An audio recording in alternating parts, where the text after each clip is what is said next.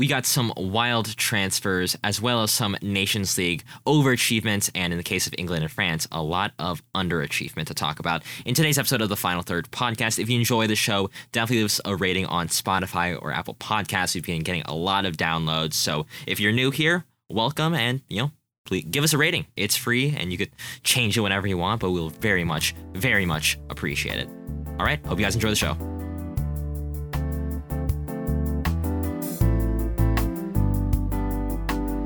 All right, everybody, welcome back to the Final Third podcast. My name is AJ Tabura. I'm a fan of West Ham United, uh, the U.S. national teams, and Minnesota United. And I'm joined today, as always, on this wonderful Monday news and predictions episode with uh, my co-host Jack. Jack, how are you doing today? Uh, good. You know, uh, we're recording on Sunday, which is Father's Day, so Yes. spent time going out to lunch with and uh, swimming in the pool with my family and Yeah. my dad, of course. So had a good day there. But to any fathers out there listening, happy Father's Day. You know, uh, but I'm a fan of Chelsea, Minnesota United. Uh, glad we're not talking about that today. No, yep. I, I, we'll we'll start talking about it once Adrian Heath leaves. So we'll, we'll- that's that's Yeah. the deal. That's the deal. Um, I'm a fan of Minnesota Aurora, Atalanta, and the French and U.S. national teams. Yeah, woo, awesome. Yeah, let's not talk about Minnesota United. Let's not talk about uh, a- lot of the, teams that we sometimes support uh, doing a, a bit badly. But unfortunately, we're gonna have to talk about a, a little bit about some of the the shortcomings of teams and how the transfers that they're going to get might plug in some holes. That'll be exciting. Oh, this is the Monday news and predictions episode, so we're gonna go in depth into some of the biggest things happening in soccer on and off the field mostly off the field because we're just going to be talking about the Nations League and then a lot of transfers and the like. So, really exciting, really exciting. Jack mentioned Father's Day. It's also Juneteenth today. So, of course, always remembering, especially in, in the, the world of soccer, the work that uh, uh, black men and women have put into and have influenced the sport. So, uh, of course, holiday. I actually don't have. Uh, no, I don't have work off, even though I'm pretty sure it's like now a federal Tomorrow, holiday. tomorrow is uh, is the federal holiday where it's Yeah. actually observed. Yeah, it's observed. I, but I don't know if I have work off tomorrow. I don't know. Uh, I, I don't know how, how how new holidays work like this. But regardless, that's cool. Uh, as always, since it is Pride Month, we are doing our, our uh, donation run where every 100 downloads means $10 going to uh, two different organizations. So we're, we're having pretty good numbers there. So thank you for everyone for sharing the podcast. Uh, we, we got a lot of downloads this June. So really appreciate it. And hopefully we can raise some more money.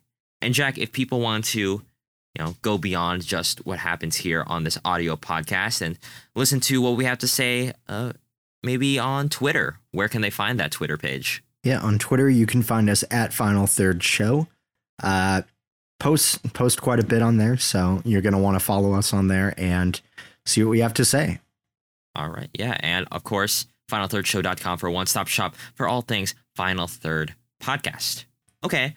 Let's get into some of the news. And there has been quite a bit. Let's talk about some Nations League, starting Hmm. off with, uh, you know, talking about the UEFA Nations League, talking about uh, some of the big over and underachievers from all the different leagues. I have a couple that we can quickly mention. But, Jack, you, you can go uh, either one, over or underachieving. Uh, wh- which team do you want to talk about? Well, let's talk about the elephant in the room, the two biggest underachievers, I Yes. think, uh, in League A, France and England. Uh, terrible window, honestly. England, I, I'll say England was far worse. They, Uh, I. I, I can take that at least. One goal scored in four games. And it was a penalty. It was a penalty. You are right. Uh, against Germany, a Harry Kane last, like almost last minute penalty. Uh, England have been terrible in this Terrible. window, uh, without a doubt. And some people might try and say, well, uh, they didn't take it seriously. Uh, I, I think they, I think they did. think they definitely did. Uh, their lineups tend to suggest that they did. You know, in that draw against Germany, their lineup was Kane, Sterling, Mount, Saka, Rice, Phillips, Trippier, Maguire, Stones, Walker, and Pickford. Uh huh. Like that could be a starting 11 that you could easily see at the World Cup. Yeah. Uh, they they took it seriously and they did not perform well. I would say Even their best game was against seriously. right. Yeah, regardless, uh, it was bad.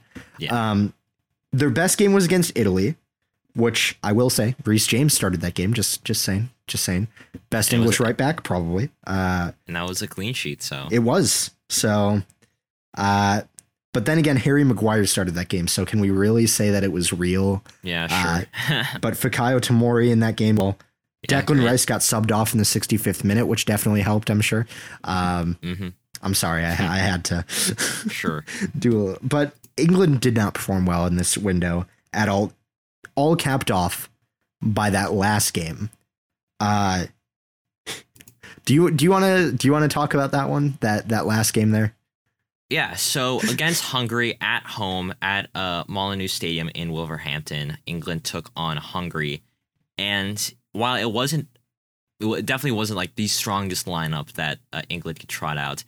Undeniably, and this is what I was getting at earlier. Uh, even if they didn't take it seriously, their second lineup should be still beating Hungary, if not if not by a lot, at least by a couple of goals. Instead, Hungary uh, went out with uh, Sol- uh, Salai Saloy Uh, uh, Shalloy. Shalloy. Right. Yes. Yeah. I, I remember. I just remembered how to pronounce it. Uh, in the 16th minute scoring, and England went into uh, the first first half down a goal at home, and people were rightfully upset on Twitter because holy crap, England cannot be affording to be wasting not only you know this Nations League group stage uh, run, but also you know wasting very valuable minutes to prepare for the World Cup. And so, they, you know, they, they sub out Jarrod Bowen, put in Raheem Sterling, put in uh, Mount, put in Foden, and you think, okay, they're getting some chances, and then Chaloy scores again, and it's two to zero. And the commentators I was listening to were freaking out because they're like, "Wow, this is pathetic. How can it get any worse?" Well, uh, Na- Nagy scored a third goal, and they're like, "Wow, this is as worse it's gonna get. Like three to zero down at home. This sucks. They're not even in the top thirty. They're not even going to the World Cup." This sucks. How could this possibly get worse? John Stones gets sent off uh, for a yellow card that should not have been a yellow card. And to make matters worse, Daniel Gazdag, 4 to 0, Philadelphia Union legend. Uh, it was really funny because the commentators, I was listening to a radio commentary where we're like comparing the two sides. And they're like, yeah, and Daniel uh, Gazdag, who got subbed on, will be going going to the mighty, mighty Philadelphia Union, like in jest, being like, haha, how are we losing to like uh, players with with with you know players from teams like the Philadelphia Union? They suck. And literally four minutes later, four minutes later, he scores a, a really good goal and sinks England. Uh, there were calls after this game to fire uh, Southgate, uh, saying that, of course, his tactics aren't aren't aren't good enough. They're too defensive, uh, and that's capped off by his comment saying that he regrets playing uh, with such attacking intent in this game, and that was his downfall in this game. Basically, doubling down on uh, how defensive soccer would have helped in this Mhm. game, which is No, a- an opinion for sure. it's the wrong And- one. I'll tell you that. it, it, it is objectively, I think, the wrong one. I think every every commentator, every person asked about it, thought that it was the wrong one. And so now England are on two points and are staring relegation in the face in uh, their group, uh, uh, Group Three in League A.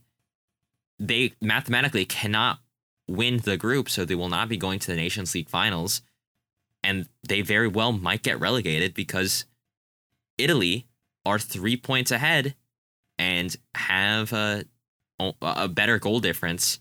And both Italy and Germany play Hungary because keep in mind England England didn't just uh uh lose to Hungary. They also they also tied with Hungary. no, they I lost to. Hungary twice. They lost to Hungary as well. that sucks. That really sucks for them.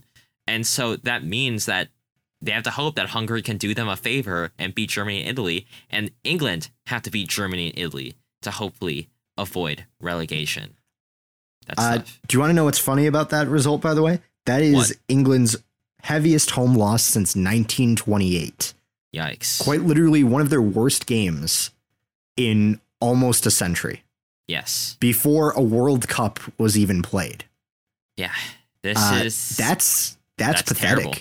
That's That's that's, pathetic. Um, yeah. Um, I I think I I here here's the thing. I'm very happy as a U.S. fan.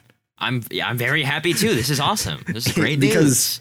At first, like getting drawn into a group with England, we were like, oh, that'll be a bit of a tough one. Now it feels like the easiest game. Yeah. well, let's, let's, let's be careful. Let's knock on wood some here. I don't know. Uh, Iran is pretty good, and uh, Wales just made it to the World Cup and uh, beat a pretty good Ukraine side. Yeah. Well, let's not Uh, forget so- that Wales is also in the relegation zone with Well- even less points than than England. Their So group is tougher. their their group. England played Hungary twice. Yeah. Uh, Wales played Poland, Belgium, and the Netherlands. Uh, they they played the Netherlands twice. Yeah. Like uh, I I think that's harder. That that's much more difficult to do. That that's a hot take, Jack. But I will let you stand with it. I will let you stand with that. I mean, come on. England had to play Italy. Italy have not been good since the Euros. Sure. Hungary, who are who have done well in this window, but aren't typically like this. I, I would say. Uh, Germany, they had a string of like, I don't know, three or four draws before before facing. You you England. can't you can't look at me and tell me that that, that Germany's not a not a tough team. Regardless, regardless, England and Wales are going to be uh, difficult. But I, I- I think I think it's safe to say that it is not as bad as it looked like at one point. And for sure, for sure, England fans are not as confident going into this World Cup as they were a couple months ago or last year when they made the final of the Euro 2020. So. Jack, that is England. Uh, Southgate, we might be talking about him potentially being on the hot seat if he's not already. Uh, but another uh, coach and national team that is on the hot seat in League A is France. So tell me about how they're looking right now. Well, uh, not good. Uh, they're also in last place on two points, but they've at least scored three goals and only conceded five instead of six. Yeah. Uh, the most they've conceded in one game is two instead of four. So, and they That's haven't cool. lost by more than one goal. So, Yeah. you know, better. I, I'd say that's better than England are doing. I think so Uh, too. I, I think they have a pretty comparable team in terms of difficulty, though. In, in fact, yeah, no, I, I'd say so. Austria, Croatia, and Denmark. Denmark, of course, being on top right now with nine points.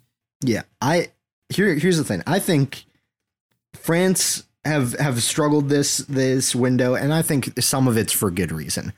First first few win uh first two games, I think it was. Uh yeah. Um Didier Deschamps tested positive for COVID, was not available to coach. Right, makes So- sense. Yeah. I, I I can give him a pass at least. I guess it was only the first game. I can give him a pass on the Denmark game because you know, uh, not having your normal coach can can hurt your your quality on the pitch. That's fine. Uh, and Denmark's a good team. You know, they made it to the good team, semifinals of Euros, and they were the only undefeated team to in World Cup qualifying. Cool. Uh, I'm I'm or the only perfect team maybe. Uh, whatever. They they were undefeated in World Cup qualifying. Yes, never, yes. nevertheless. Uh, so that that's that that's fine. The draw against Croatia a little bit disappointing with a late penalty. Uh, you know that that's not great. The draw against Austria also not fantastic. Uh, but then the loss to Croatia that one hurt the most because that we went down in the fifth minute and never recovered from that.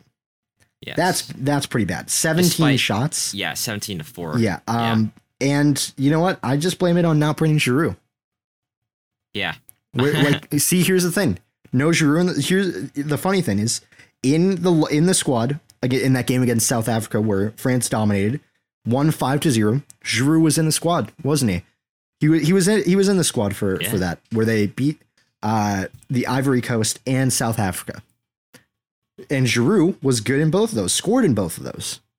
So Who do you take off on this roster? uh, obviously Benzema the fraud. I'm kidding. Uh, I honestly, who I would take out, I think either Ben Yedder because he doesn't really play that often, and even then, he doesn't score very often for France. sure. Uh, I I could also say Diaby because he hasn't been fantastic, but he's younger, so Yeah, you're gonna take a get that. 22 year old for a, a what 33 year old. hey, he was he was the joint top scorer on his team that won a league title. I don't care. hey, Giroud is the is the goat. So uh Rabiot, you could take Rabiot out of here. And, uh, and Yeah. and get Giroud instead. One of the three players to actually score for France this window. yeah, because Giroud would score twice as much. So, you know, it's fine. You, you're trading in more goals. Giroud is the answer. I, I'm telling every single time he gets he gets back into the squad, he does well. And then they freeze him out, and then Fran- and then France are suddenly not looking as good. And then and then Didier Deschamps is like, "Oh, what happened?" And it's because you left out the best player for France. That's why. This is this is such cap, Jack. This is No, such it's cap. it's it's not because it's this all is facts. such cap. There's no facts. chance. Giroud is the best play- French player of all time. Uh, Thierry Henry, who's that? I don't know him. Exactly. Ne- never heard of that fraud. Yeah. Olivier Giroud, Olivier best Giroud. best player. Hey, how many Champions Leagues does Thierry Henry have? Zero. How many does Giroud have? One. How many does Mbappe have? Zero. Giroud one. The numbers don't lie. The numbers, I, I I I suppose that's true. The numbers technically don't lie. They don't. And they're they're they're skewed way out of proportion, but they don't. But they're not technically lying. yeah. Also, Thierry Henry does have a Champions League. He played for Barcelona for a while. So, Uh, let me revise that. Champions Leagues while playing in England, zero for In Thierry England. Henry. There, there you go. yeah. True, right? yeah, yeah. He, he was runners up uh, for uh, with with Arsenal. You know, uh, but Giroud has a Europa League title and a Champions League title. Mm, mm. Last time I checked, Giroud doesn't have a, a La Liga title. So, No, but he does have a Serie A title. So mm, mm. playing yeah. playing for a team that is a lot younger, I, I think I think it's clear who the best player is, and uh, you know maybe Mbappe should take a seat on the bench while Giroud shows him what it's about. How about how about this? I, I I got you beat. How how many MLS supporter shield titles does Giroud have? Last time I checked, zero. Thierry okay, that, Henry that- that's true. Uh, That that is, that is a bigger trophy than the Champions League. Exactly, it's- exactly. that- so I can't. I can't You're gonna fight have to that. hold that L. Yeah, gonna have to hold I. I'm going to have to. I guess. All right. Well, outside of France, there were some other underachieving teams that I, I have noted, not just in in League A, but of course other ones. Uh, Romania is one in, I believe, League B. They were just one point off from making World Cup qualification playoffs in their group with uh, North Macedonia and I'm forgetting who actually won that group. Uh, but North Macedonia was the was the, their big rival Germany. that. Germany won that group. Yes, yes. And then uh, they went from that to just sucking in in uh, the Nations League and being one point, uh, having one point and being square in the relegation zone, which is not great considering that this this is a team that should be doing better than this. I I, think it's undeniable that they should be putting up uh, more of a fight. Sorry, three points uh, with with just one win in uh, their group, uh, but they should be you know doing their due diligence against the likes of Montenegro and Finland. Bosnia is a bit harder, but uh, to, to give points to those teams very easily is kind of a, a disappointment, especially with only one goal scored. League C is kind of where they're heading at this point. Uh, other than that, I think Sweden is a, a, a big underachiever, considering that th- that is a team that, while not definitely not the best, has you know had a pretty good showing at, at the Euros, have like a, a pretty good squad altogether, and, and yet are going to be stuck in, in League B for one more year because they can they mathematically cannot be promoted. They only have a a, a single win, which I, I kind of want to say uh, was against Slovenia. that is correct. Yep, two to zero against Slovenia. and obviously that's a team that you should be beating. But if, if you want to prove that you are, you know, World Cup worthy in the future, you have to beat Serbia and Norway, which are going to be a one of them is your closest neighbors, and you lose to them, and uh, b, you know, teams that you'll have to beat on the way to the World Cup. So definitely the most disappointing teams uh, that I have noticed in the different leagues. Jack, how about some overachieving teams? Some teams that are doing pretty well for themselves right now. Uh, overachieving teams. Um, there, there's a there's a few in there. One that I'll give a mention to is Ukraine. Uh huh. And the reason why is because a lot of their players haven't played like competitive games since February. Right. You know, like they they did play those World Cup game like World Cup qualifier games. Uh but you know, uh still they, they it's pretty good that they've gone undefeated so far. They have 7 points from 3 games. Very good start in the Nations League for them. I I think that that is an overperformance in the circumstances. Yes. Um so Absolutely agree. I, I so that that's that's pretty good, including a, a good 3-0 win over Armenia. Armenia have been pretty good in recent years. Uh they or at least doing better than I think most people would expect them to do. Uh other overachievers, I mean, we've already talked about them kind of Hungary, definitely overachieving. Yeah. Done fantastic. Uh you know, topping the group of death so far Yeah. is very good. To- imagine seeing them in the Nations League finals because right now it's really looking like it's going to be like Denmark, either Spain or Portugal, and then the Netherlands. And having Hungary in that, that'd be such a great story. Yeah. So I, I, I like I, I like that. Um, I'm looking through the other leagues real quick. Yeah. Um, I, have, I have a few to mention. Greece has been doing really well. yes, they already won their group. Yeah. Uh, that's in- impressive. It's you know. incredible, Uh, actually. Um, Kazakhstan's been doing pretty well, although their group isn't the toughest in the world, Yeah. except for mighty Slovakia, of Yeah, course. Mighty, mighty Slovakia, who Yep. have two losses, and I'm going to. I'm gonna go out on a limb and say that. It's to Kazakhstan. Yep. Yeah. So. So uh, it's fine. It's fine. They they're they they they they're good in League C. It's fine. They're chilling. Um, Yeah. yeah, I, I'm not going to talk about League D because it doesn't really matter that much. I'm going to be honest. Hey. Uh, Latvia, Latvia are, winning Yeah. their group, but the the, the, te- the teams I want to mention, of course, uh, one of them is uh, Georgia, who are Right. undefeated in uh, League League C against Bulgaria, North Macedonia, and Gibraltar. Uh, to talk about Greece, I, I think it's a very interesting story. Uh, they're the first team to mathematically win their group, get promotion to League B after being stuck in League C for the past three iterations of the Nations League, and you know they've gone through somewhat of a reboot in the last couple of years. They have a lot of young players coming up that have shown that as a country they might be back on uh, level terms with some of the higher ranking neighbors that they have. Uh, so that's really exciting uh, for them. and I'm really glad. A couple of others uh, that I want to mention.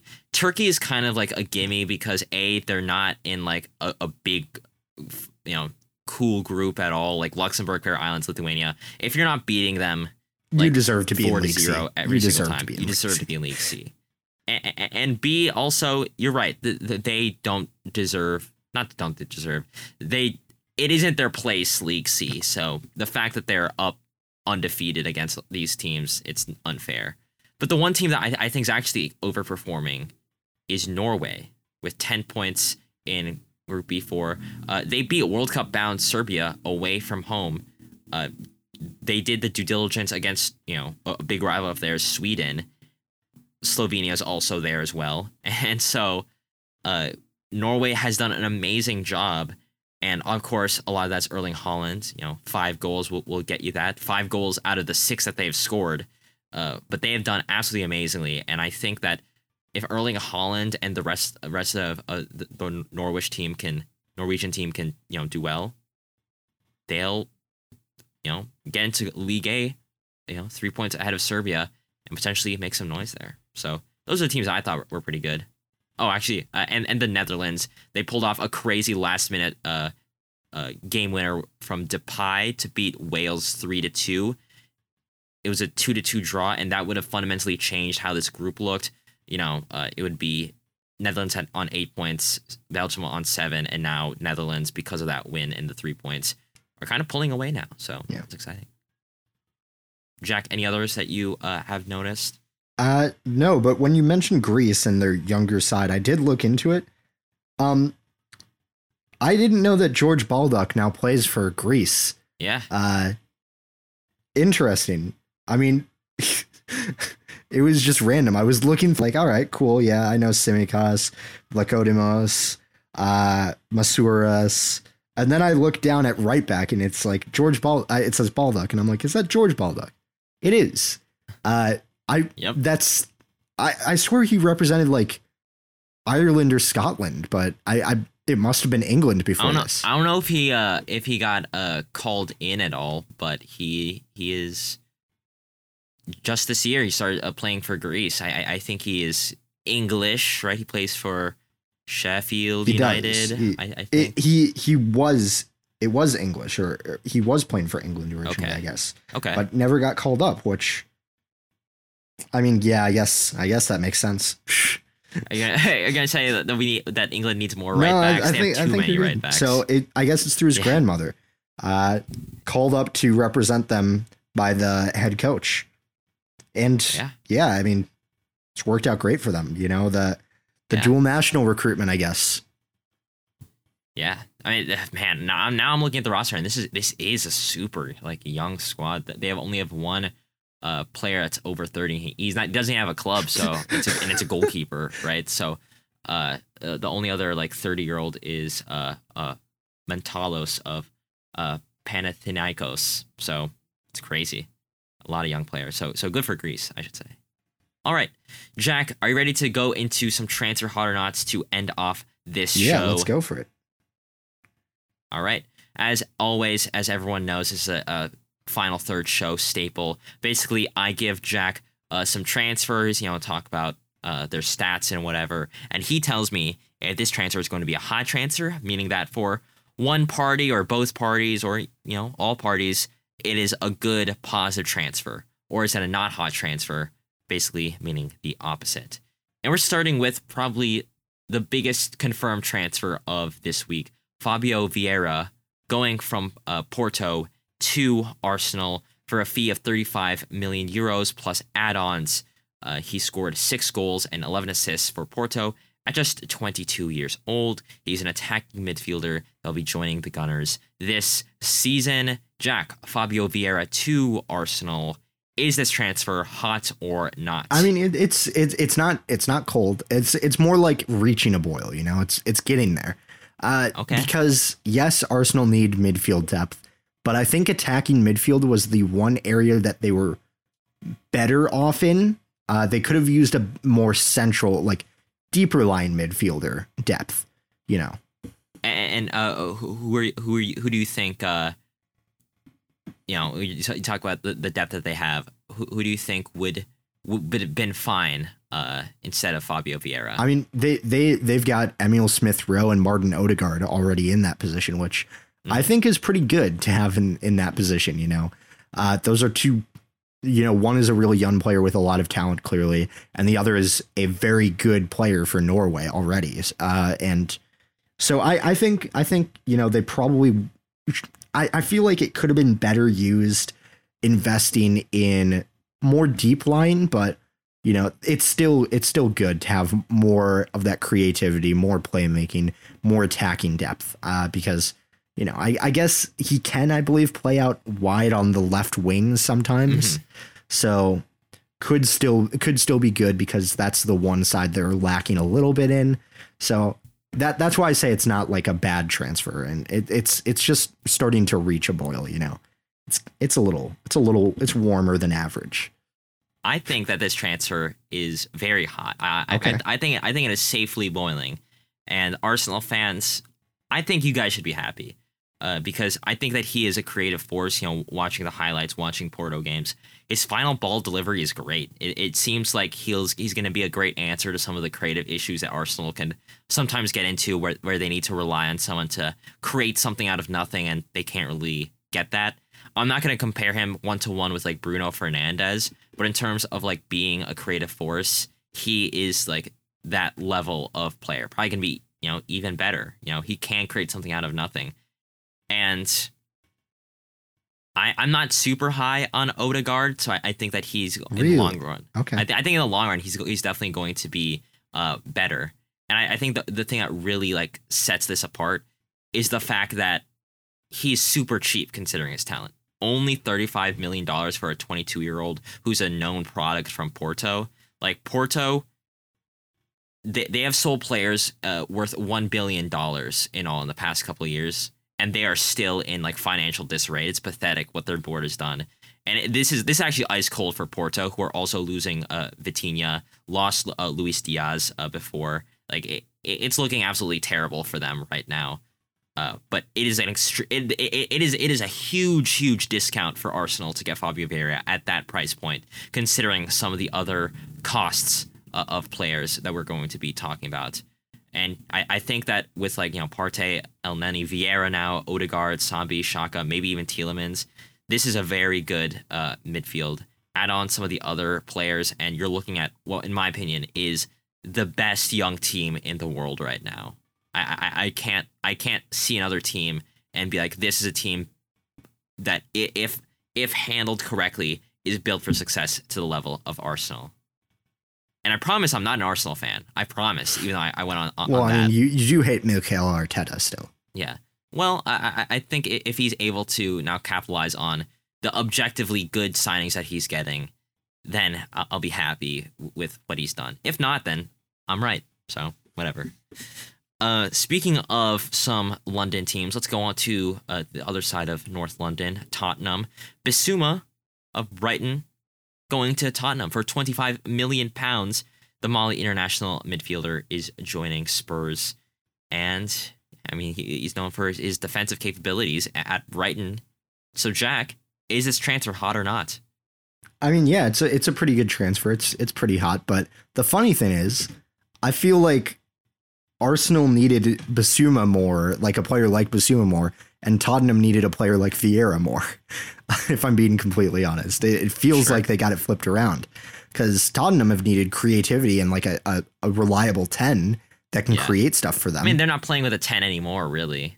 not as much, but they could have used more of that creativity from midfield Sure. still. Uh Bissouma can be creative from midfield, but that's not what he what he thrives in. He thrives as like a disruptor more so than anything. Uh he passes well and breaks up plays really well. You know, he had a lot of interceptions, got a lot of clearances, won a lot of tackles, but only created 8 chances all season. Right. Uh, he he's not a chance creator, but if Tottenham are getting him for to be like someone in the midfield who's going to break up plays and then feed it to like Son or Kulusevski, uh, can't remember if Kulusevski's still actually playing for them if they Yeah, made that yeah. permanent or not. But Yeah. uh, so and then they feed it to Kane. So if if he's there for that, then great. If he's there to become like a chance creator, not so great. I but so. I don't think that's what they got him for. So I think it's a pretty good transfer. Uh, but still, I do think that it's kind of funny that Arsenal got a player that was more necessary for Tottenham, and Tottenham got a player that was more necessary for Arsenal because I'm telling you, Arsenal Arsenal need need that midfield depth, the the more deep line midfielders because they can't Yeah, rely on I mean- forever. I, I I think Arsenal's biggest need has to be like, you know, not just striker. I, I, we all, we both know that they need a good striker, but Yep. obviously they need someone who can be that creative force. And I think what Tottenham needed. Well, I don't I don't care what what, what Tottenham needs because because you know this is the first time that they are really backing Conte in this role, and this is who he wants. And I, I, I trust Antonio to to get what he wants. I, I think that he has like the biggest say in this signing, and so I think that this is another boiling hot transfer. I I, I think this is maybe one of the more underrated signings of this, and it's it's official because I love the de- defensive capabilities with Bissouma. Not only is he in the top 15% of clearances, tackles, interceptions per 90, but also in dribbles completed and pass completion rate. I mean, I think he's bo- good on both sides of the ball. Jack, you're right that he's not going to be like that that creator, but he's going to be a really good facilitator. And I think that's really important when you're next to Højbjerg, who is uh, a, a lot more focused on uh, the progression of the ball. And when you play in a 3 4 3, having two capable movers of the ball, but es- essentially one very good defender who can potentially cover the back three, I think that's very, very important. And so for such a low price, only 25 million uh, pounds for such a such a, a good player, assuming that of course he doesn't go to jail. Uh, but I'm pretty sure Tottenham ha- have some inkling that he won't go to jail. I think this I think this is an absolute steal. Literally one of the most un- underrated signings of this window. I think Conte is building a good team here. I'm gonna say it's hot. Okay. All right. Well, Jack, let's stay in London one more time and let's talk about Raheem Sterling moving to Chelsea for a reported 35 million pounds. The English winger can play on uh, both sides of the wing. He's only 27 still and got 17 goals and eight assists in all competitions last uh, season for Manchester City. Jack, is this transfer hot or not? Uh, hot transfer. Great transfer.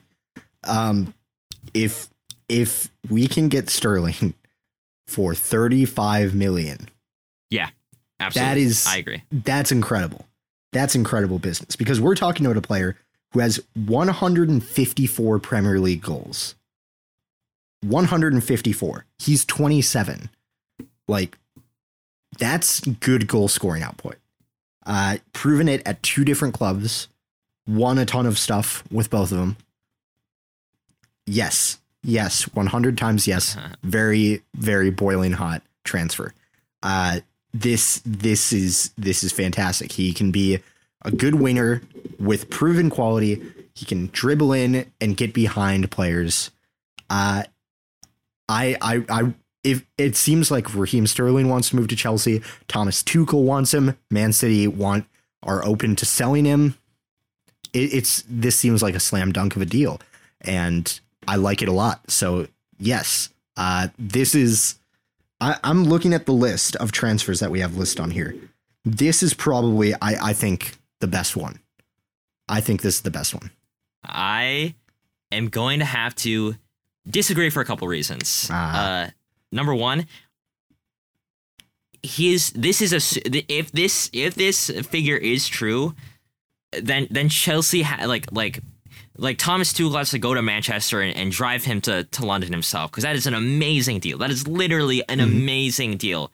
Uh, Chelsea had to sign that agreement yesterday. Thirty-five million dollars or thirty-five million pounds rather for uh, Raheem Sterling is an is an amazing deal. Given his output, given his experience in the Premier League, you know that he is a, a true tested uh, product. However, these reports are not exactly to be believed 100%. And so if it's more true to market value, assuming that City just don't want to offload him at any cost, uh, and you're looking more at 50 million, then you're looking at more like, okay, well, what are actually the pros and cons? Because 35 million, you can overlook pretty much anything because that, that is a great deal, uh, no matter what his salary is, and his salary is going to be huge.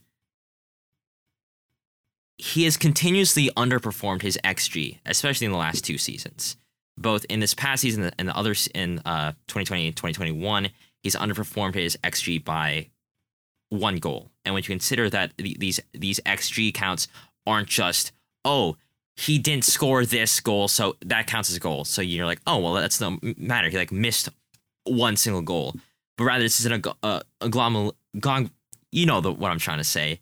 Uh, it- it's a, it's a collection of missed chances and we've seen that for England. We've seen that with Manchester City.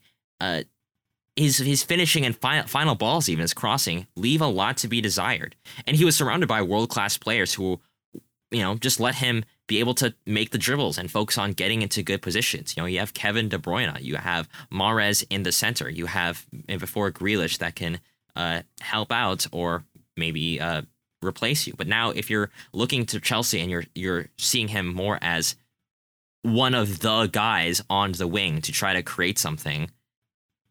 Will that work? Maybe, but also that's a big gamble for if you're going to buy him at market rates. And even if it was 35 million uh, pounds, I'm pretty sure there's a position that Chelsea need more players in, and that just so happens to not be winger right now, Jack. It's fine. It's fine though, because here's the thing.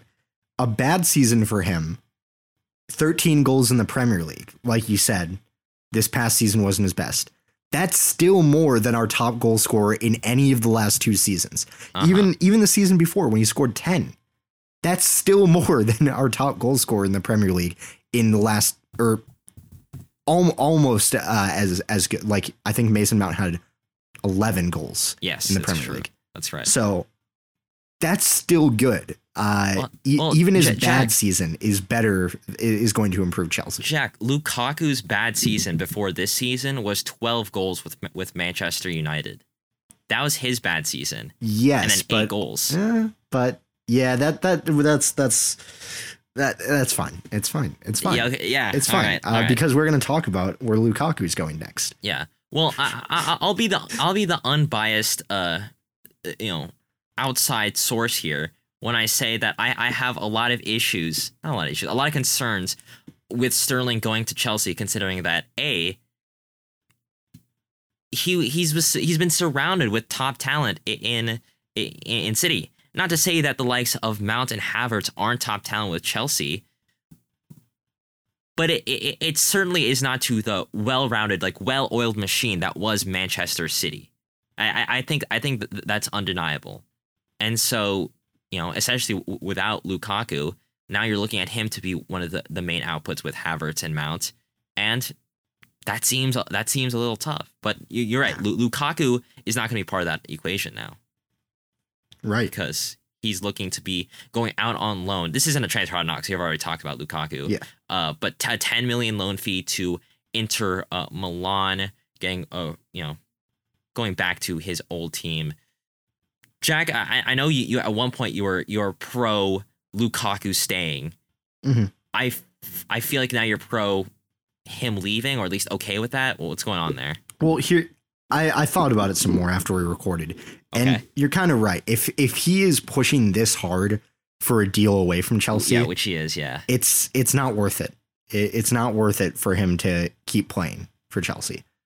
It, it's not. Uh, as much as I would like him to want to play for Chelsea, I can't control that.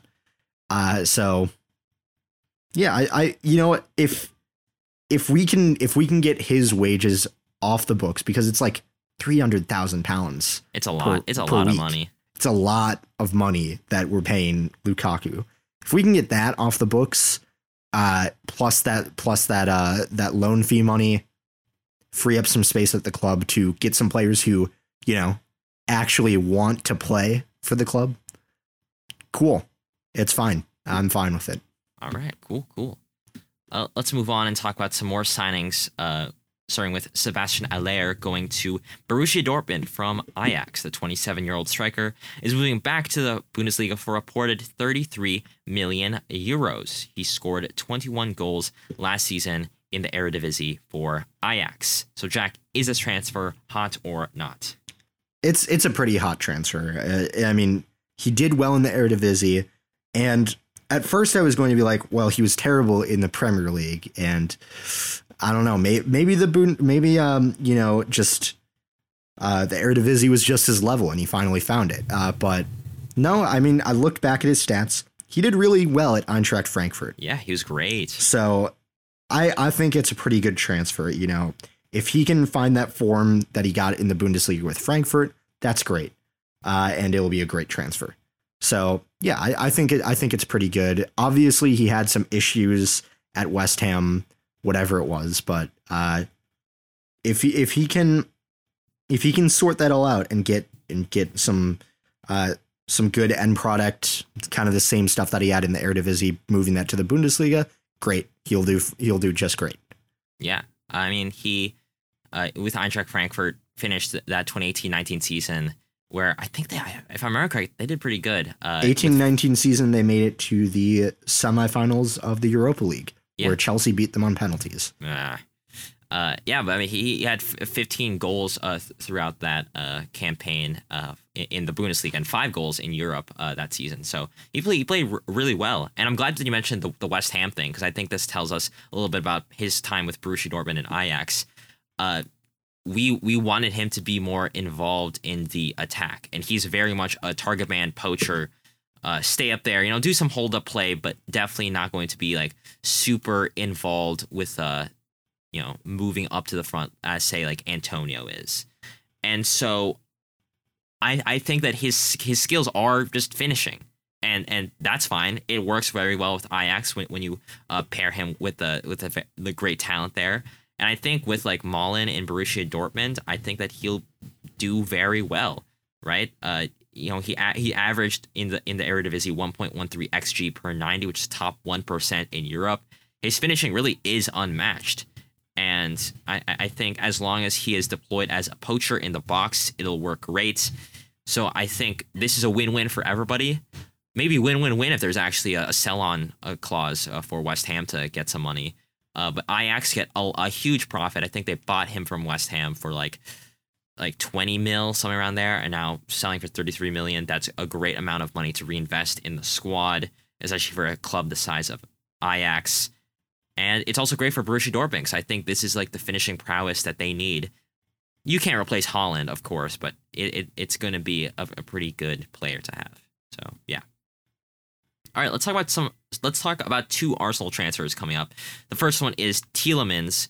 Uh, this has been in the works for a while. It's still not confirmed. There's still uh, a- a lot of There's things a lot of work to be done. there's a still. lot of work to be done, but it's a 25 year old from Leicester City midfielder, uh, which actually on this Arsenal squad would actually be veteran presence. Not gonna lie, Yeah. uh, but there is some drama in the saga as Leicester want to potentially extend him on on a, at least a one year deal to get some extra money when they eventually do sell him. Perhaps 25 million euros is the current price tag.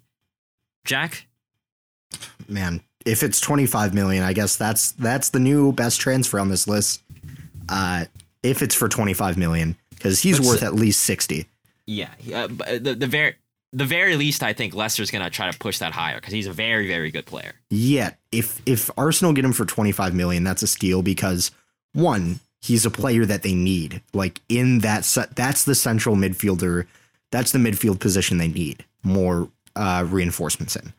They need someone who can sit next to Partey and who can advance a little bit further forward and create some stuff. That's Tielemans. Uh, great.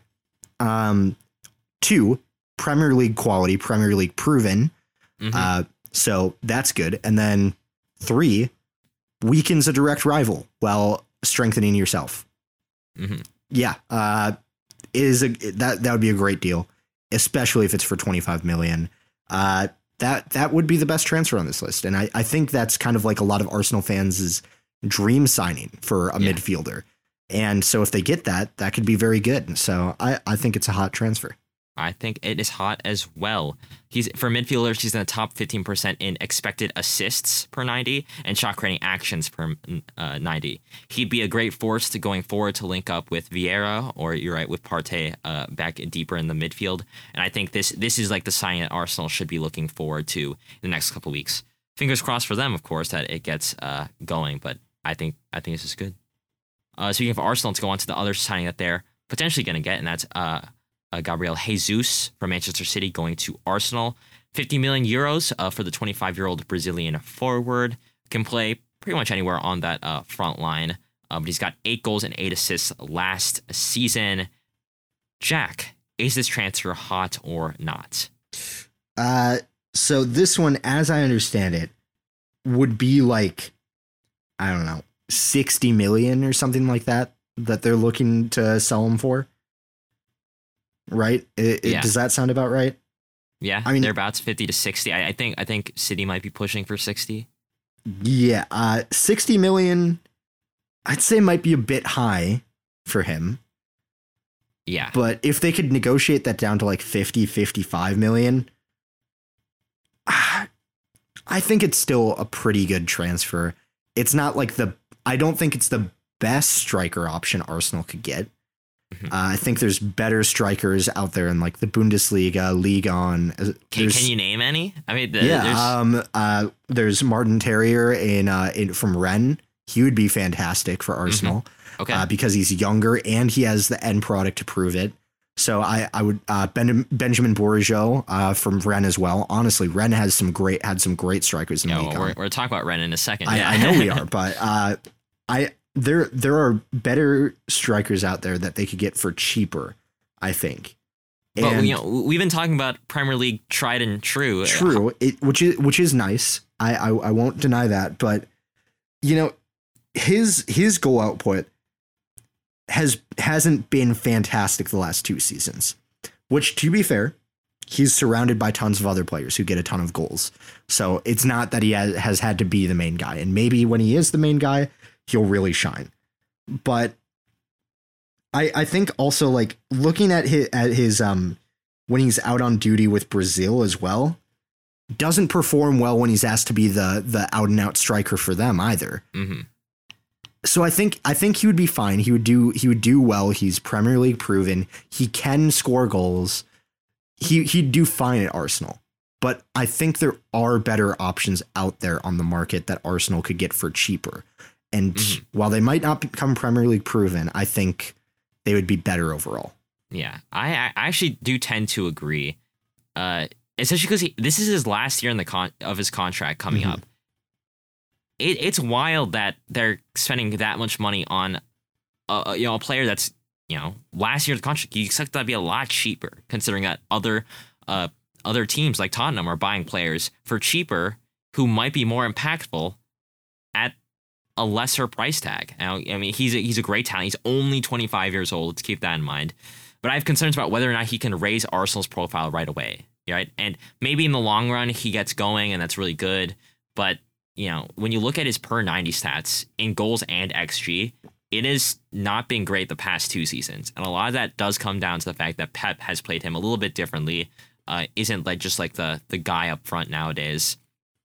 But at the same time, you do expect him to score at least a few more goals, especially because he is playing for City, a side that uh, gets a lot of good chances.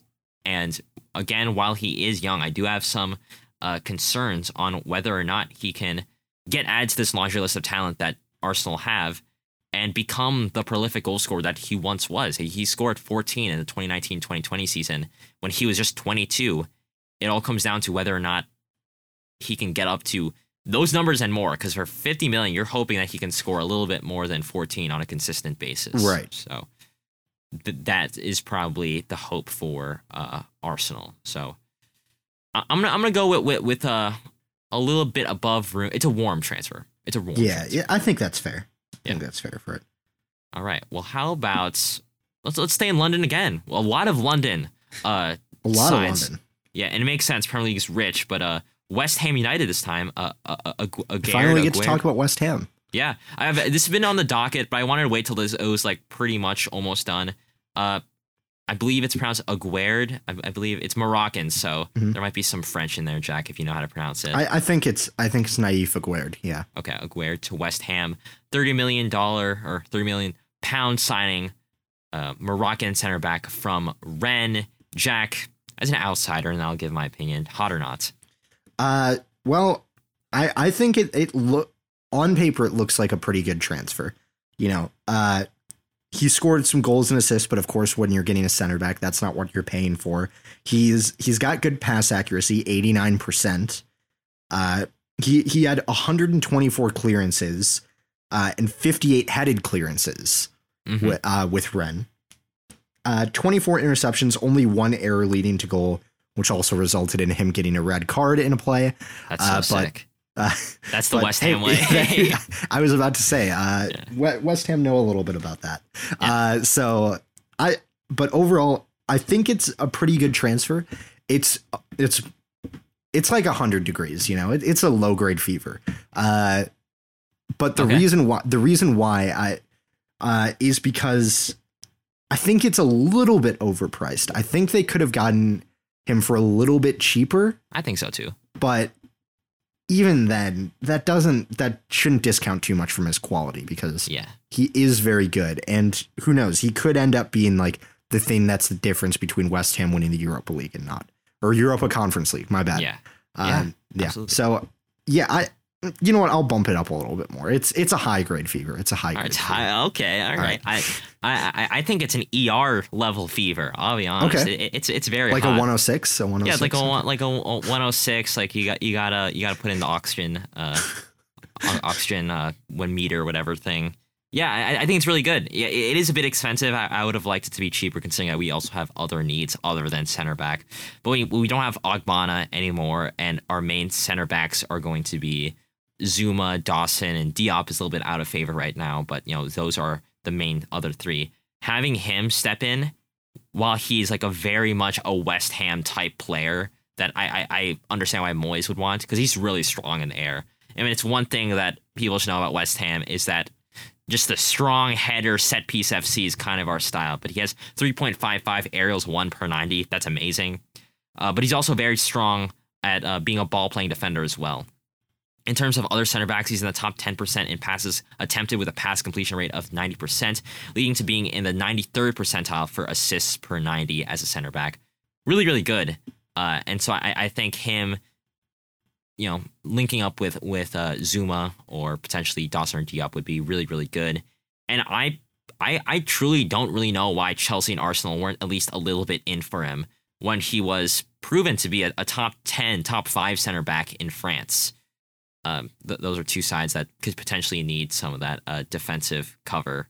Uh, I know Newcastle were in it at, at the very end, but uh, I don't know. According to like Fabrizio Romano, West Ham were like always in control, which is kind of cool to see. Yeah. Well, here's the reason why Chelsea didn't sign for him because, uh, you know, they're they're going to get the best center back in the world, which is Milan Skriniar. It's fine. Yeah.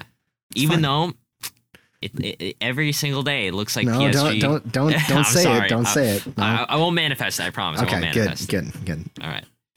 Uh, how about talking about some Manchester City? Uh, Cucurella slash Kalvin Phillips. They're they're kind of like whenever they get brought up, they got brought up together. So I, I think I figured I'd combine them. Uh, but Cucurella and Kalvin Phillips, the City. Cucurella, a 23 year old Spanish left back from Brighton, reportedly out for 50 million pounds, and Kalvin Phillips also from uh, Britain, 50 million uh, pounds as well, potentially, uh, this time from Leeds United. All this to say that Zinchenko is likely to be leaving and Fernandinho uh, to be benched long term. Jack, hot or not? Uh, Cucurella, uh, hot transfer, pretty hot transfer. Although I will say he literally just signed for Brighton last yeah, like last tough. summer. But that, that's a big profit. That's a big profit. Yeah, I mean they signed him for I think like ten million, maybe. Yeah, it was. It. I feel like it might have even Brighton been single that. digits. Yeah, yeah, I mean, forty million profit, sure.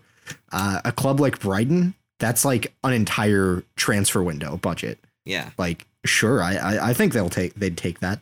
Um, he he he was he was pretty good defensively. Could have been a little bit better at chance creation, but I mean he he he could be a very good player at that left back slot for uh, Manchester City. It all uh, so yeah, I, I think it's a pretty hot transfer. It's probably good for both sides. Yeah. Uh, Zinchenko leaving. I wonder where he'll go please come to West Ham. Please it's, come to West Ham. Actually, no. I just I just looked. I, I looked up Fabrizio Romano Cucurella in Twitter. Uh, it says that Frank Lampard is a huge fan of Zinchenko's and will likely push to sign him. Oh my gosh! But would Zinchenko really go to Everton, where they were in danger of being relegated? I don't know. No, come uh, to West Ham, bro. We're probably gonna get rid of Ben Benrahma or Vlasic, one of the two come be our, our left side midfield. We'll we'll play in the midfield where you want to play. Come on, Zinchenko, please, please. we well, but you don't have any. Oh wait, no, you have Yarmolenko. Maybe you can keep Yarmolenko and. and no, we don't want Yarmolenko. but Yarmolenko will put in a good word, and we'll get Zinchenko. Okay. Please, okay. please. but yeah, but yeah. Cucurella, good transfer. Uh, Kalvin Phillips from from Leeds has been pretty good, but has also been injured a lot of the season. Yeah. Uh, like ha- legitimately half the season. Uh-huh. Uh but before that he was good. He was good in the Euros. Um and Leeds definitely suffered without him too. Uh so I I think that could be a pretty good transfer. I'm guessing Leeds is going to charge a lot for City to yeah. to get him. Like because he he is he is what like makes Declan Leeds Rice. Work. Yes, exactly, exactly. He is what makes Leeds work. Um, I think like sixty-five to seventy million they could wow. get from. Man, I, I, I mean, that's, that's kind of high though. In a world that Declan Rice goes for hundred and twenty million, I think Kalvin Phillips can go for seventy. Million. To be fair, that has not happened yet, nor do I think. But that's it what will. West West Ham price him at like hundred and twenty million. That's true. If they price him at one hundred and twenty million, I think Kalvin Phillips could go for 70 mm-hmm. Uh, that's not to say that Manchester City can't pay that. What, oh, there's course, not a price they can't pay. Uh, like so, I I think if if they can get it done, it would be really good, but it would be devastating for Leeds. Yeah. Like honestly, like given how they played last season without Calvin Phillips, like that could legitimately get them relegated. hmm I, I'm, Maybe. I'm I don't think I'm exaggerating in saying that. To be quite honest, I Hey, that's why Tyler Adams need to be signed by Leeds. And or so he signs for Manchester City, so he gets Champions League. that's even better. I See? like where your head's at. No, yeah, for sure, for sure. Uh, I, I actually very much agree with you. I think Cucurella is going to be a good signing. I, I do have this the same concerns about his final ball, Mhm. uh, which makes me like wonder. Like I think he, I think arguably he was one of Brighton's players of the season. Oh, he he won their Player of the Season Oh, award. oh Yeah. great, yeah. I think I remember talking about that in our season review. Yeah. Yeah. like he has amazing ball progression, right? But like his assisting numbers per ninety aren't great. Like his his chance creation is not great. Shot creating action's not great. Which makes you wonder when you have like fullbacks like Cancelo who can legitimately do it all for uh, City. Is that going to be enough for Pep, or is he going to want to push him to that next level? He's only 23 years old, so I can definitely see that. I think that's a very, very hot transfer. Kalvin Phillips is very expensive, and I think maybe they can get another type player for cheaper than Kalvin Phillips, uh, which I think definitely is a possibility. But he is a defensive powerhouse, no doubt about it. Uh, and I think people need to understand that, like, it's not just buyer side economics, right? Uh, Kalvin Phillips might not be worth 50 million pounds for City, but in terms of cost of replacement and opportunity cost, you know, we talk about uh, seller side economics. That is what he is worth to Leeds because they probably will need 60 million pounds in order to get a, a player at the talent level of Kalvin Phillips, considering like he came up with them in the academy, right? So it's tough, but I definitely think that's a great, great signing uh, for City. Zinchenko, please come to West Ham, please. Anyways, let's talk about PSG, which is very much not West Ham. Uh, getting uh, Vitinha, I think that's very close to being done, if not already done, and uh, potentially uh, Renato Sanches. Uh, Vitinha, 40 million uh, euros for the 22 year old Porto midfielder, and Sanches, 24 year old Portuguese midfield, two Portuguese midfielders, I should say, from Lille. Jack, these two midfield signings potentially on the table, hot or not? I mean, they're they're pretty hot transfers. Um, I I think I think I feel like only one of them is really necessary to have, but I think I- so. Well, I'll give I'll give my piece later. Go ahead. okay. Uh, but they're they're both they're both really good. Vitinha, very good season with Porto. Uh, two goals, three assists, but had some good some good stats otherwise as well. Ninety percent pass completion rate. Uh, made some interceptions along the way. Had a really successful dribble rate actually. Yes, absolutely. Surprisingly six, uh, high, seventy three percent for a central midfielder. Um, At 22. yeah, so that that's pretty good. So he he would be a he would be a great signing. I'd say that's a pretty hot transfer. Uh, Renato Sanches also had a pretty good season in Ligue 1. Two goals, five assists for Lille. Uh, overperformed his XG somehow still, despite only scoring two goals. Um, created some chances, but he he has had a lot of injury problems over the past few years. Like hmm quite a lot of them. So part of me feels like maybe it's a bit of a of a huge risk. A bit of a huge risk seems a little bit of uh, a little bit hy- hypocritical of each other or whatever. I can't think of the right word for it, but uh, I I feel like if you sign one of them, I would probably pick Vitinha. You're He's right. younger, let more injury free. You know, Renato Sanches has had a lot of injuries already at 24. Uh, and he he can be good, as we saw, like uh, it, with Portugal. Like when they're playing, he's often one of their most creative players, one of their best players. Yeah. But at the same time, I feel like Vitinha would be a better fit for PSG. Uh, just given uh, but then again, it does depend on who they appoint as manager, doesn't it? Because if they do appoint, because I know this is next on the list, if they uh, appoint Christophe Galtier, then Renato Sanches would be a great signing because he made him look really good at Lille. So That's right. it really, I feel like it depends on the Galtier signing. If they Yeah. make either of these signings before appointing the new manager, I feel like they're doing it in the wrong order. Yeah, it's it's a it's a little confusing that way. But part of me thinks that maybe this is in preparation for Galtier coming. Maybe it in. is. Maybe it is. because I, I think you're right. That would make a lot of sense. Uh, I I, th- I think both these transfers are pretty hot. I, I I am a lot uh, warmer on the Vitinha transfer, no pun intended, uh, because really, I mean, I, I I think this Vitinha transfer is the hottest of this bunch of transfers. Really? Okay. Uh, because again, it is such a steal. It is such a steal because he's such a young player. We know that he's talented. He's proven it in Porto, 22 years old, and only 40 million.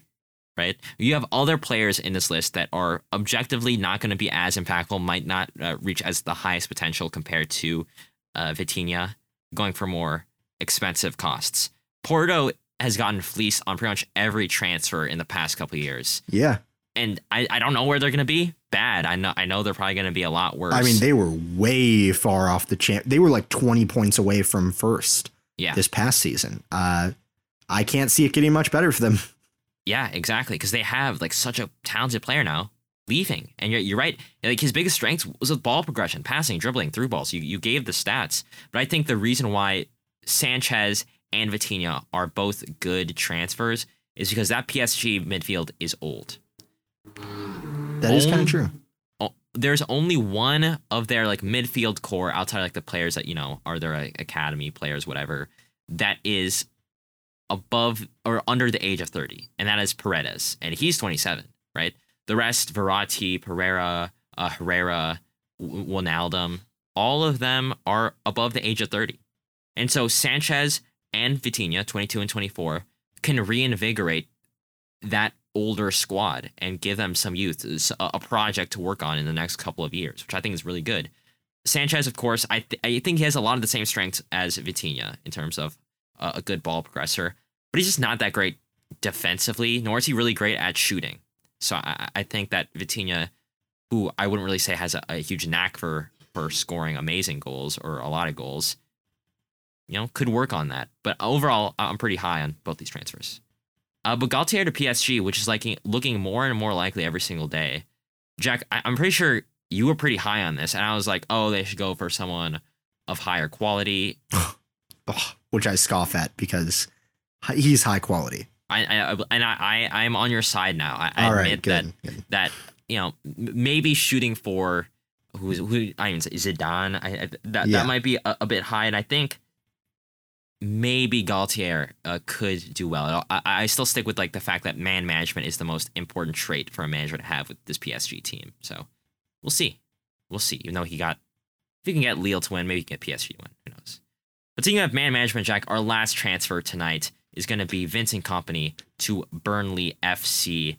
36 years old, of course, uh, former uh, Manchester City uh, center back, uh, captain, even scored the winning goal in the 18 19 season, I want to say. Uh, and obviously, he's a legend for them. Uh, has been managing Anderlecht in the Belgian Pro League for the last couple of years since 2019. So, Jack, is this transfer hot or not? Uh, I'm gonna be honest. I didn't know about this until you put it on the on the list. All right, all right. Uh, but it feels kind of strange because he's pretty he's pretty new to managing. Like he only took over. He was a player manager in the 2019-20 season. yes. Took over as manager full time of Anderlecht in 2020. Um, I I think I I'm I'm not so sure about it because he's done well with Anderlecht, but we've talked about this before. The championship is uh, is quite a beast, Mhm. uh, and trying to take that on without experience in it feels a bit risky. You know, Right. like I, I feel I feel like that's quite a risk that you're undertaking for that. But uh, I, I I feel like it could be good, but I'm I'm I'm only like lukewarm on it. I'm lukewarm. Yeah. Okay. I I tend to agree. Uh, really, I, I I will say I'm I'm more than lukewarm. I'm I'm at a nice simmer with this okay. because a I'm just interested to see what happens. This is crazy. I think he's the the first ever Belgian manager in like the English top four leagues, and he is Burnley's first ever manager not from the British Isles. So Okay. Very very interesting to see what happens there. But I, I, I have concerns about a non-pragmatic approach to soccer in the championship. We know the championship. There, there's like there, there's memes and jokes and stereotypes about championship ball where it's just like a million headers because the ball is always in the air and it's just you know just just get it to the target man. Let's see what happens. I don't know, right? And in Anderlecht, he was known for a quick possession style football. That's not exactly known to be the case in championship football, right? Right. They weren't prag. But the thing about the Anderlecht team, I've done some research on it. They weren't pragmatic enough to close out games, and as such, they didn't win the league or really come super close to the title. I mean, he he did well with Anderlecht, but you know he kept them as title contenders and nothing more. The saving grace is that the Burnley board seems to be more willing to spend money uh, now that they have like what new ownership, new chairman or whatever, Yeah. and mold the team to his liking, highlighting Which desires is good. to let the, like the older core go in favor of younger players that are his style, which I, I think is interesting because I, I think most Burnley fans obviously appreciate Sean Dyche, but since he is gone, getting someone who plays a very different style of football in would be very interesting. Yeah. I I do have to point out something because I looked this up on Twitter to see some fan reactions. Um I think this is Burnley's president or some somewhere in the front office said that their goals under Vincent Kompany is European football.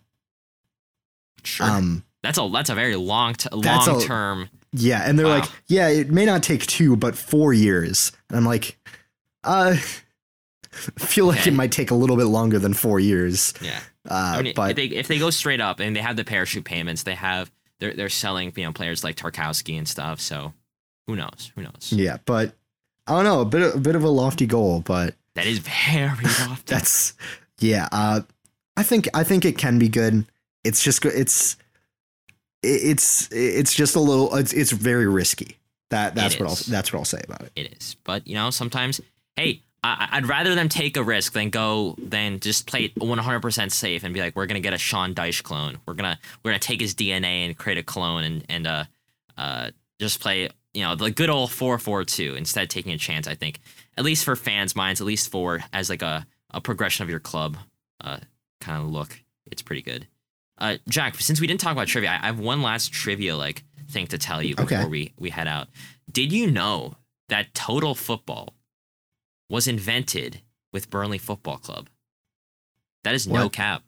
No, uh, you're you're gonna have to go into this a little bit. Yeah, so uh, in, in the early days of, of Burnley FC, not early days, but the early days of uh, total football, I, I want to say uh, in 1960, they kind of, you know, paved the way for total football, like like uh, positionless, uh, f- flowing football, even before uh, Johan Cruyff uh, put it into the mainstream.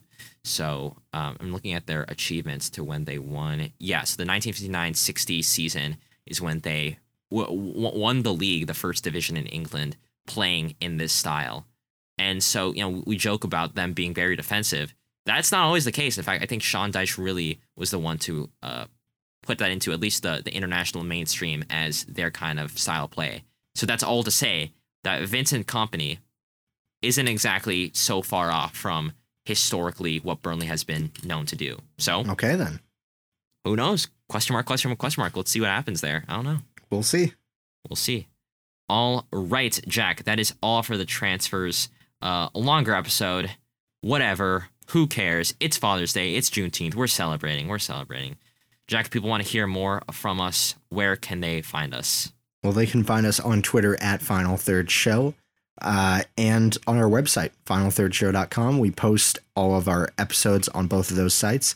Twitter is the place where you can find more content for more things that we can't cover. You know, we, we spend a lot of time on these episodes already. We can't we, we can't keep adding on every single thing. So if, if you want to hear about some stuff that maybe we missed, maybe it's on Twitter. So check us out at Final Third Show. Yes, sir. Yes, sir. Indeed. FinalThirdShow.com as well for a one stop shop for all things Final Third. Yeah, we'll see you guys this Thursday for a U.S. men's national team themed deep dive, assuming that no crazy news happens. Uh, we'll see you guys same time, same place for a Monday news and predictions episode uh, next week. Same time, same place. Uh, tell your friend about the show. I'm sure he'd love to hear about our review of the World Cup cities, uh, as well as, you know, some talk about some transfers. So tell your dad. And it's Father's Day, so you better tell your dad uh, about it. And yeah, we'll see you guys then. See ya. Bye for now.